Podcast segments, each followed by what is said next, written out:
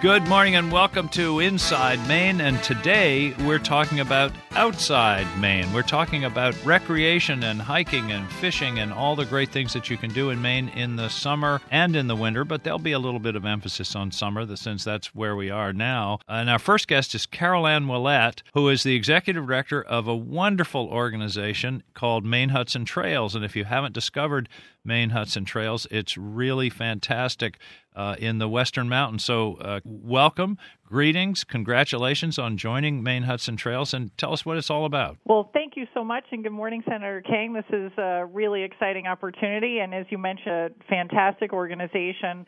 Um, I'm thrilled to be part of it. And actually, this is such great timing because we're about to go into our full service summer season. And, you know, summer in Maine, particularly inland, is just fantastic. It's a great way to get off the beaten path, um, particularly at Maine Hudson Trails. It's a really super way to unplug and disconnect from the day to day grind. We operate four uh, backcountry eco lodges and are maintaining about 80 miles of trails right now. Um, hopefully, at some point in the future, 12 huts and 180 miles of trails, but yet to be completely developed. Tell me about the trails and and uh, are they manageable for? Uh, are there some that aren't too challenging, some that are more challenging, and what are the, what's the distance between the huts? And give, give me some of that. Sure. The trails are really uh, designed to be available and open to people of all ages and abilities, and that was intentional. Um, they are open to the public. There's no fee to use the trails, and um, there's generally there's access points that bring you closer to huts, say a mile to two and a half miles. But if you're going from hut to hut, you're usually uh, have anywhere from about six to nine miles between the huts. And there's all kinds of way from the people-powered way to explore. Uh, you know, certainly hiking is one of the top pieces, and you can make that hike as extreme as you like because we connect more broadly. You can connect to the AT, you can connect into the Bigelow Range and hike up to some of the peaks. Um, but mountain biking has become one of the really big pieces in the valley, and that's through some great partnerships with the town and the local mountain biking club and Sugarloaf. So there's not only our trail network, but then it connects to their trail network, so it really extends the opportunity. Um, you can even paddle. So paddling from Flagstaff Lake Hut to Grand Falls Hut, you can canoe the Dead River, um, and then so you've got the mix of the hiking, biking, and paddling. So, so the, it really is what you like to make of it. And and to orient us geographically, we're really talking now. The first stage, uh, the, the the first eighty miles, if you will, is essentially Carrabassett Valley over to the Forks, over to to uh, uh, across uh, over to the Kennebec. Uh, that's exactly. that's the general Flagstaff Lake, Bigelow, uh, Carrabassett Valley, and if somebody wants to uh, do this, where do they go? I mean, I, as I recall, you have on your sort of headquarters is is just right there in Kingfield, isn't it? Exactly. Um, we are right in Kingfield, uh, and the four hut Stratton Brook hut is actually kind of subalpine. It overlooks Sugarloaf Mountain, um, and then, as you mentioned, Flagstaff Lake hut right on the lake. Grand Falls is uh, right past the falls on the Dead River, and we work with Northern Outdoors to do a hike and raft package over in the Forks, and then um, Poplar Stream Hut, which was our first hut right near a beautiful waterfall on Penobscot Indian Nation land, and uh, that will celebrate its 10th anniversary. But our office is in Kingfield. MaineHuts.org uh, certainly is a great place to start for um, learning about what to do and how to plan your trip. And then uh, most people call directly to our office and talk to one of our adventure travel consultants to work through what that looks like. And, so, and, and, just to be um, clear, this is a this is yeah. a nonprofit. This is the the trails are open for free, and then we'll talk about the huts for a minute. But it, it's essentially it's a nonprofit organization. It is. I mean, really, the idea of the mission was to create a, and operate a world class system of backcountry trails and eco lodges, again, people powered, um, but really to help uh, enhance the economy and the communities and the environment of Western, uh, of Maine's Western Mountains region. um, and looking at this as a long-term endeavor, so that's kind of current and future generations. And the environmental stewardship piece and creating um, a conservation ethic is very important to us. We work with youth groups um, throughout the year in educating them on um, sustainability and uh, green energy systems and things in the outdoors and nature and, and how the landscape is is all about us and why it's so important to protect it. Now, now so, tell, yeah. t- tell us about the tell me about the huts themselves. Uh, how many people can stay and how does it work? And you make reservations and how much does it cost? All of that.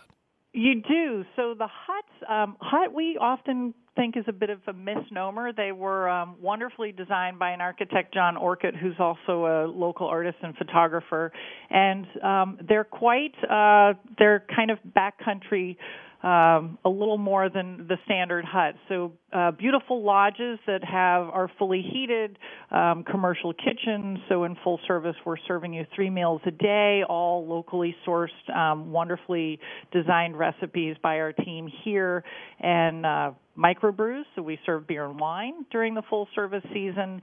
And the huts are all off the grid, so we're energy um, not energy dependent on the grid. We have everything from hydro to uh, solar and um, wood heating systems, radiant floor, ra- radiant heated floors. So it's it's um, pretty remarkable set of buildings. Most of them sleep anywhere from 34 to 44. Uh, they are shared bunk rooms, although you can reserve a private bunk, and prices vary depending upon season. So mm-hmm. winter is kind of our high season, and then the um, summer and then the self-service seasons are much more reasonable, where you're bringing all your own food. So winter's um, the high season. That's that's you don't hear that all that often about Maine you, recreational you opportunities. Maine. that's, great. True.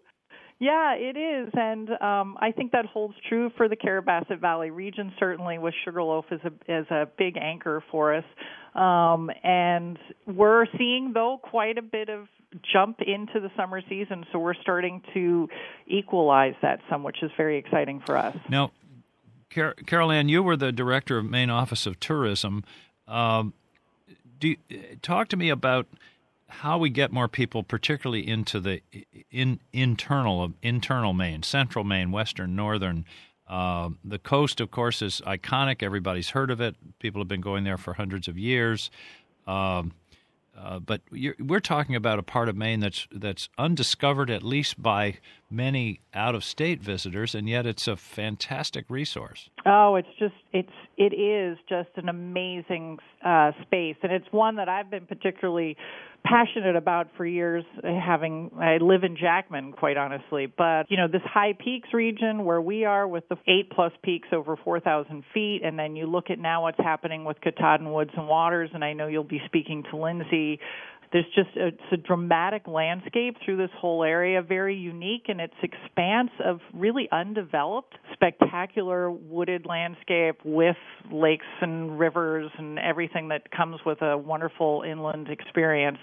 And and really it just goes to telling the story and getting the word out. And it, because there is a smaller population base here it's the mix of you know the infrastructure build out. And i know that's been um what a lot of destinations in the inland regions are working on, particularly around the Moosehead Lake region and the Millinocket region. And Rangeley, don't the, forget Rangeley. No, no, no. Actually, I was going to say, and Rangeley's doing quite a bit, and that's one place we're looking to connect to. I mean, even right here in the valley with the whole um, partnership around the Carrabassett Valley Trails infrastructure development. So well, it is it is part of the you know getting product and also getting the word out. Well, I think getting the word out. Mary and I took an RV trip last last fall, uh, three or four days, five days. We started in Rangeley. Uh, and Rangeley is just hopping in the summer. I mean, restaurants and there were music festivals and you know all of course all the, the, the fishing and and uh, all of all of that in the region. But it was it was really fantastic. I mean, to go up uh, through Roxbury, and you end up at Height of Land up near Rangeley, oh, and uh, spectacular, uh, just absolutely spectacular place. And we we climbed. Uh, well, I think there's a bald mountain probably in every town in Maine, but there's a bald mountain up there that we climbed. So. um, know, it was it was just a, a, great spot. And then Quill Hill. Have you been to Quill Hill? I have not personally been to oh, Quill you Hill, got to go up there. That's on the. That's I hear it. if you go the back way from Rangeley to Stratton. I think it's Route 16. Route Quill 16, Quill yeah. Quill Hill is off of it. It's a private enterprise where I think Adrian Brochu has cut a road and and the top of the mountain you have a 180 degrees view of of the whole Rangeley uh, Lake region. It's it's one of the most beautiful places I've seen in Maine and it's an easy uh, you know stop right off off the road and then we came down and and uh, and and uh, lived in the RV at the parking lot in Sugarloaf for a couple of days and, and hiked over. Oh, over my gosh. I think we were probably on some of your trails we we were over on the uh, uh, next to the uh, next to the Carrabassett but uh, it's just a great area and and uh, we need to we need to get people up there It is, and and you know, you mentioned the fishing. You think of the history and heritage of the Rangeley Lakes region from you know Fly Rod Crosby all the way through to what it is today, and um, you know the the wild brook trout that's throughout this area, and it's just it is a remarkable opportunity to to really explore, as you say, a, a place that's completely off the beaten path and and has some stunning scenery and Well- really wonderful well you you um, talked about activities. excuse me, you talked about wanting to uh, attract people. Uh, Is it working? Are people coming? Are they staying in the huts and hiking the trails? They are. I mean, we've seen some great growth over the last couple of years, and um, the Maine Lakes and Mountains region more broadly, inland Maine. You know, even from my time at the Office of Tourism, has seen um, incremental growth over the last few years, which is really a positive sign. Um, but you know, it's it's fun things it's a lot of event driven stuff too so we've we've got some great events that we do here in just the region itself um but you know working on things like we've got brews and views beer pairing dinners um the backwoods duathlon with baxter outdoors. Um sugarloaf is having their second annual mountain bike festival. Actually i want to say it's their third. I'll have to check on that. But you know this weekend is King, uh, Kingfield Pops, which is a lot of fun. So there's always this mix of food, and arts, and outdoors, and I think that's um, that's what makes the area unique, and what makes Maine unique too. Um, in so many instances, is the wonderful combination.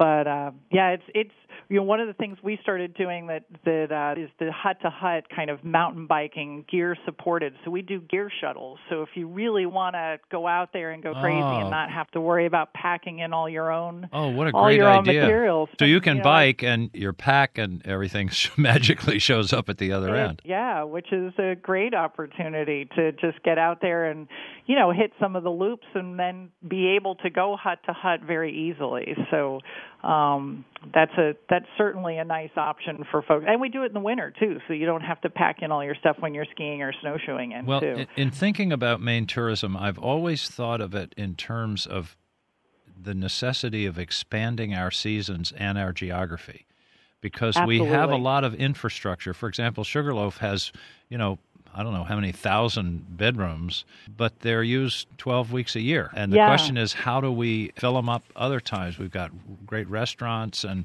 and uh, the same thing goes with uh, regions like Kingfield and, and, and Rangeley is how do we take advantage of the infrastructure that we've had that we already have and get people up there at, at different times of the year? And I think a lot of it has been forming great partnerships. You know, that's why I keep turning to the partnership we have here. But I, I see that happening across the landscape more too, where you know you just you can't do it by yourself. So working with your community uh, in a more collaborative approach to figuring out what you've got and how you're going to get people there and, and how that works seems to help considerably. So I, I even all the way out to the Bold Coast, looking at the Bold Coast group, um, many organizations have formed around scenic byways. So we've got the High Peak Scenic Byway here. The loop you just described, actually, that's all scenic byway. Rangeley is a national one, all the way through there. Bold Coast is a national. Uh, to be a national scenic byway, um, Katahdin Woods and Waters, a lot of that, you know, initial on the on the ground group, exclusive of what Lucas is doing, started around the consideration of a byway. So I think bringing those groups together has made such a difference because you're pooling resources and it helps um, showcase the inland region The- the- in, a, in the- a much more aggressive way. The formula is partnership, perseverance, and passion. Oh, I love that. That's, That's great. That will Thank make you. it work. The three P's: partnership, passion, and perseverance. And you're you're uh, you're demonstrating it, Carol Ann. Well, it's great to have a chance to talk to you, and uh, I'll see you uh, at one of the huts. You know, who knows, summer, fall, or winter. Uh, thanks for what you're doing, and keep in touch, will you? Well, thank you so much, Senator King, and thank you for all that you're doing as well. And we will keep in touch. Have a wonderful summer. Thanks. Bye bye.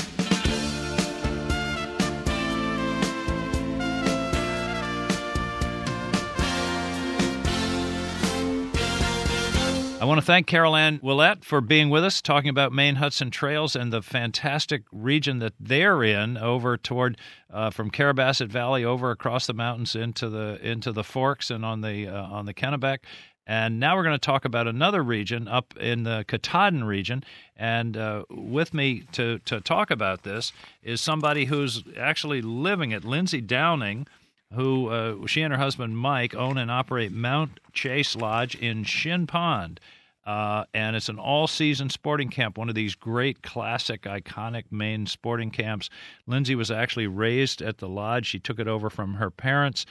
Uh, and uh, her, her husband Mike is a flatlander. He's from Gorham, but uh, we've let him uh, go up to Shin Pond. Lindsay, great to have you with us. Thank you very much. We I appreciate the opportunity to talk with you.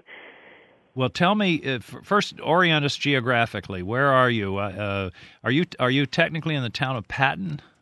Technically, we are in the town of Patten, um, but the town of Mount Chase is sort of a is sort of an extension of Patten. We have our own uh, developed town of Mount Chase, but we don't have our own zip code. So it's it's one of those kind of weird main rules. But um, but again, or now now uh, for our listeners in Portland or Boston or wherever, where uh, Uh, orient Patten for us. So Patten, if you're driving north on I-95 in Maine, we're located about two hours north of Bangor.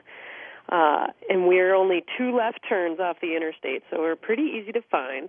Um, get off exit 264, which is again it's 18 miles north of the Millinocket exit, uh, and then you take a left on 264 and you head 10 miles into Patten from there, and then Mount Chase Lodge is located another 10 miles outside of Patten on Route 159. So so basically, we're it's what it's what has come to be called the Katahdin region, Millinocket, north of Bangor. Uh, in in that region, right. uh, Millinocket Lake, Mount Katahdin, Baxter State Park, and now uh, Katahdin Woods and Waters National Monument. Yeah, absolutely. And is that a big deal for you? Is the monument uh, an important part of what you see the future of your business? Absolutely, I do. Um, the monument so far, in just the, the short time that it has been designated, uh, has given the region a lot of publicity, uh, be it good or bad. For us, there is no bad publicity because the more people that hear about the Katahdin region, the better. Um, and it definitely it gives people another thing to come see while they're here. You know, we uh, we have a lot of recreational opportunities, and we always have, but having that uh, national park brand. Um, to help draw attention to our region has been huge, and we've already seen a big increase in business and travelers that are coming up here, um, and maybe those folks that used to come up but but never before had the opportunity uh, to see Katahdin Woods and Waters like they do now. So, well, that's um, I was going to ask you. So you've actually uh, seen an increase in business in, in people yes. people coming oh, in, reservations, bookings for this summer, and that kind for of thing. For sure, yeah, we we have definitely seen an increase. Yep. Now, as as you may know, the the Secretary of the Interior was was up there a couple of weeks ago. Were you in any of the meetings with him? He was. Yeah, I had the opportunity to eat dinner with him at a picnic table at Lunksoos. Uh, and it was very informal and and very nice. You know, he was a he was a very personable person and and reasonable, uh, and he wanted to hear all about our story and about other people who would come to meet him too. He he genuine genuinely seemed to have a heart for the area. I'm guessing that's the first time a, a cabinet member of the President of the United States has ever been to Lunksoos. Do you? Do you? You're guessing that? well, Sally Jewell was there last year. well, see, there you go. I I blew it. Uh, so we've had we've had two secretaries of the Interior. I think honestly, I think there have actually been three, but I don't know if they've been to Lunksoos. I I know. Uh, the one prior to Sally Jewell also visited the Millinocket region.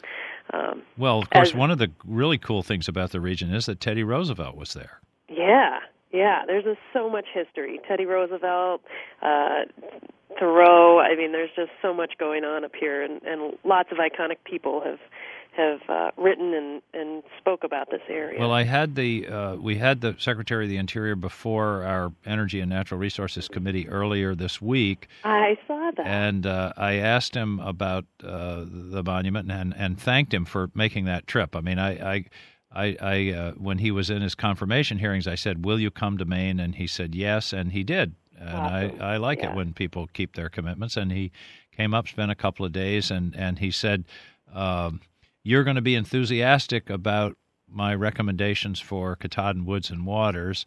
And uh, so we, I certainly well, hope I that's the case. I certainly case. hope so. I wish we didn't have to wait till August, but we Yeah. will. We'll just go on, go on, and hopefully hear the good news in August. Well, tell me more about what about Mount Chase Lodge and the kind of history of these sporting camps in Maine. Yeah, so Maine, as as you may or may not know, uh, has a deep history of sporting camps, um, and what that meant in uh, you know the the 60s and 70s was they were sort of shaped to host hunters and fishermen. Uh, and then they kind of evolved into like families so that they could be open year round so that you know in the summertime families would come up and and do their vacationing thing and in the fall it sort of filtered into hunting um and spring was fishing a lot of them were closed down in the winter um and that's that's true to some extent now there are many sporting camps in Maine that are not operational in the winter but, but you're we, you're you're open year round. we are. Yep, we're very fortunate that um, you know back in the early early 80s um, our area developed a snowmobile club and we were able to connect snowmobile trails um, with with other parts of the state, which has opened up a lot of doors and opportunities um, for many businesses to be to, to thrive in the winter months. And So, so if I if I come to Mount Chase Lodge in the winter, I'm liable to find as more snowmobiles in the parking lot than cars, right? more likely than not, yes. We do like to host skiers as well. We get we try to get as many skiing groups as we can, uh, and we do have lots of skiing opportunities up here. Um, in back, a lot of people ski through Baxter State Park on a multi-day trip in the wintertime, and then we also have groomed ski trails now on the National Monument, which are great for families. They're groomed, they're very easy for beginners, um, and you can get in the monument without without feeling like you're committed to be there for too long. Um, so Well, certainly it's really Baxter State. Park and Katahdin are a big a big part of the region too. I mean, that's Yeah, Katahdin is the is the is the, The is the point. magnet. Yep. Yeah. Yes, absolutely. So the wintertime we're we're actually, you know, I think we host more people on any given weekend in the winter because it's such a short season and people want to come when the conditions are good. Um, so we're we're full blown full blown into winter business around here and and all of our surrounding neighboring businesses are as well. Now, do people uh, do people come and stay at places like Mount Chase Lodge and do day trips into Baxter? Is that part of what what happens? Yes, absolutely. Um, there are so many. So we're on the northern entrance of Baxter. Um, Millinocket would be the southern entrance. We're we're right at the northern entrance. We're about 16 miles from the north gate at Mattagamon. Um, and it what's unique about Baxter is that uh, well, it's it's a very unique area in general, but because Katahdin is located closer to the southern entrance, the northern entrance doesn't get the traffic that the southern entrance does. So we're not quite as packed busy. Our campgrounds up here aren't, you know, you might be able to just pull in and, and get a site on a Friday afternoon. Um, but as the summer goes on, it does get busier. But South Branch Pond um, is just 26 miles from us here in at Mount Chase, and um, South Branch is a great location for families. Uh, you know, there are two ponds there. They rent canoes and kayaks. You can get your kids out in the water. You can they can swim. The water is ice cold because it's all spring Well, that's fed. It's that's a surprise for Yeah. in Maine. I, I know, we don't want to. I don't know if we want to tell the people from New Jersey that the water's cold. We'll Yeah, well, sometimes it feels good when it's real hot out. But Oh, yeah. there are so many different opportunities at South Branch, which makes it great for families. There's short hikes, there's long hikes. Uh, there is the North Traveler Loop, which is a fairly new uh, trail with, within the past 10 years anyway that is an 11 mile loop and it summits it summits three different mountains. Um, most of the hike is above tree line, and it is just an incredible, incredible hike, and you get such great views of Mount Katahdin. And the great part about that hike is while it's I think it's equivalent to the mileage and the uh, strenuous nature of Mount Katahdin, there aren't the people. So you can be up there and feel completely alone. Whereas on Mount Katahdin, there are so many people. A lot of times you have to stand in line just to get your picture taken at the well, at well, the sign. You, you've you've you literally grew up there. You're you're now you've now taken over the lodge. Do you think people are starting to learn about inland Maine? Is is it are we oh are we absolutely, gaining on this? especially in the last five years or so. Yep. Yeah, there's there's more of a more and more of a disconnect, I think, you know, for people living and working so much um, that that wilderness and and woods is not something that often is second nature to people that are living and working in the cities. And so you know they're they're seeking out these experiences where they can be in the woods and they can see a moose and they can feel alone and empowered. And and uh, you know the Katahdin region has you know the national monument being all over the news. We've we've definitely had a lot of publicity lately, and uh, and people are starting to realize that that this is a really interesting place to visit. Well, the the the mood around in, in the Millinocket Medway area was pretty pretty bad. Uh, just, I mean, they they, they were hammered. Uh, no question about that. Mm-hmm. Do you, is there a is there a is there any are there glimmers of optimism? Uh, oh, I think so. I've so we moved up here um, to buy the lodge in November of 2015, and so we've been here not even for two years.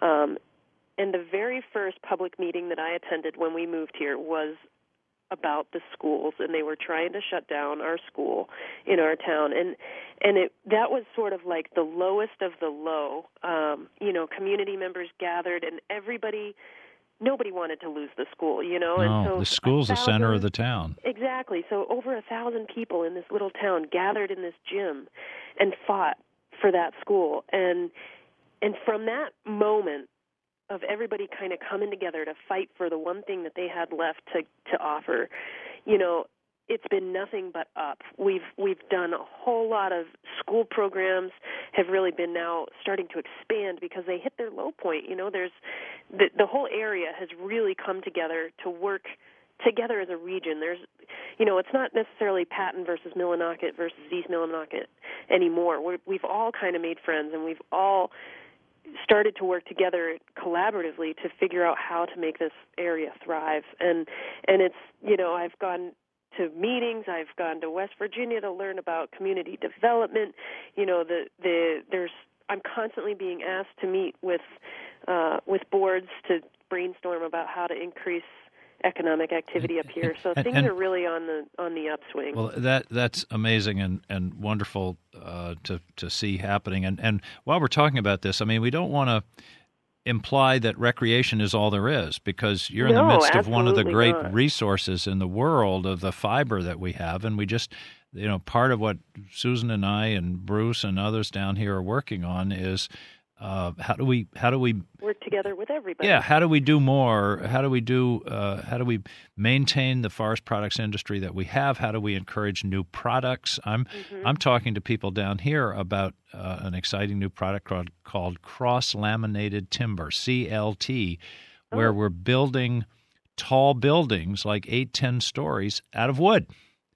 Uh, Wow. and it's environmentally sound. It's the the costs are comparable, and I just like the idea of uh, you know the buildings of the future coming out of the Maine woods instead of a, a steel mill in China or something. Uh, Absolutely. The more the more things that we can keep manufactured in the U.S., Right. the better, and and even better, Maine. Yeah. yeah, that's well, that, we that's the have- idea. We do have plenty of wood. Well, my experience has been working on economic development for 30 years. Diversity is is a, a, an important part of it. You you've got to have you want a whole bunch of businesses, not one big one that Right. uh, you know Yep. because then if that one big one goes away, then it's a, a catastrophe. And That's right, and we've and we've seen that for sure. yeah. Well, Lindsay, thanks for your enthusiasm for what you're doing up there, and uh, hope to get up and see you at Mount Chase Lodge. Yeah, uh, well, I hope to host you someday. That would make that would make my day. Well, we'll uh, now. How do you feel about our parking the RV in the parking lot there? Eh, that's all right for you. For you, we can swing it. anyway, well, great, uh, and say hi to Mike, and and thanks for what you're doing. And uh, I'm pretty sure I will be up there sometime this summer. So hope Sounds to hope to see you. Great, Senator King. Thank you so much. Thank you for joining us on Inside Maine. This time it's outside Maine, all around the interior of the state, the great opportunities that are available for families and for fishing and hiking and hunting and snowmobiling and skiing in the winter. It's uh, it's a really incredible region, and I'm so happy that uh, Carol Ann Ouellette and Lindsay Downing joined us. So take advantage of this incredible area of Maine. Uh, this would be a good time of the year to go up and just get a taste of it, and I think when you do, you'll want to go back. Thanks again for Inside Maine. Angus King. We'll see you next time.